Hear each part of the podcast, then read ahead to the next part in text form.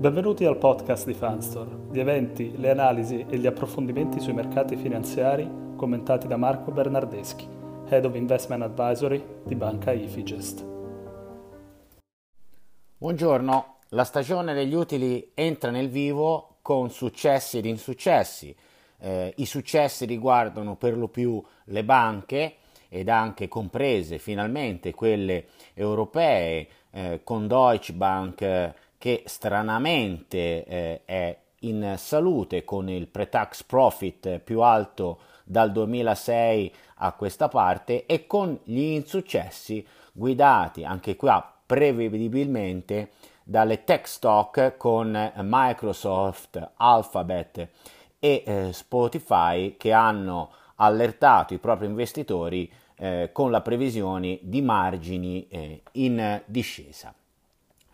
eh, risk off, un mood di eh, avversione al rischio oggi, anche eh, prevedibile, appunto, dati eh, i risultati eh, di ieri sera delle azioni tecnologiche e eh, alcune, alcune, voci che possono forse dare spinta a questo rally di un mercato al ribasso riguardanti un possibile intervento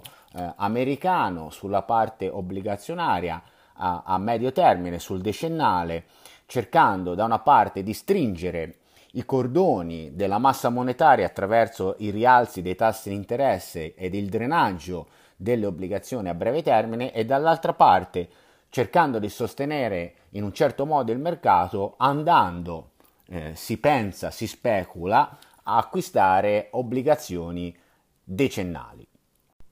Anche la Cina, dopo la debacle dovuta alla rielezione di Xi, cerca di sorreggere il mercato con acquisti eh, azionari ed politiche annunciate market friendly e eh, aperte all'internazionalizzazione, almeno sulla carta.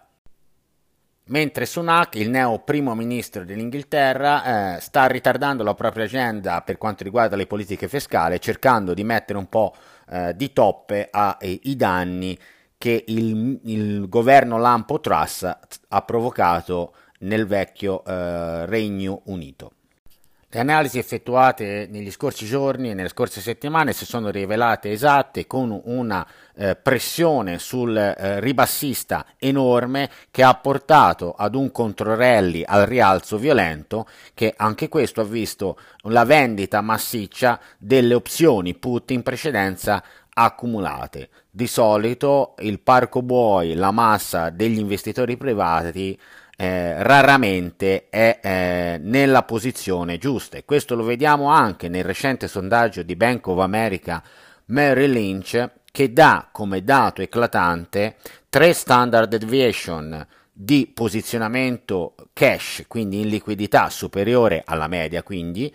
e eh, un underweight, un sottopeso in azionario, anch'esso di 3 standard deviation inferiore appunto alla media. In questo senso il rally che stiamo vedendo in questi giorni sul mercato, un controtrend rally, potrebbe ancora avere gambe e basi per poter essere sostenuto nelle prossime settimane barra giorni, specialmente se eh, le voci di acquisto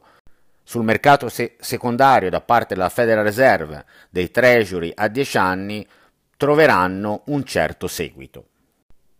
E se anche in, successivamente a questo il dollaro come conseguenza darà un po' di respiro eh, indebolendosi almeno parzialmente rispetto alla corsa sfrenata che ha visto la valuta americana apprezzarsi di oltre il 15% durante questo anno.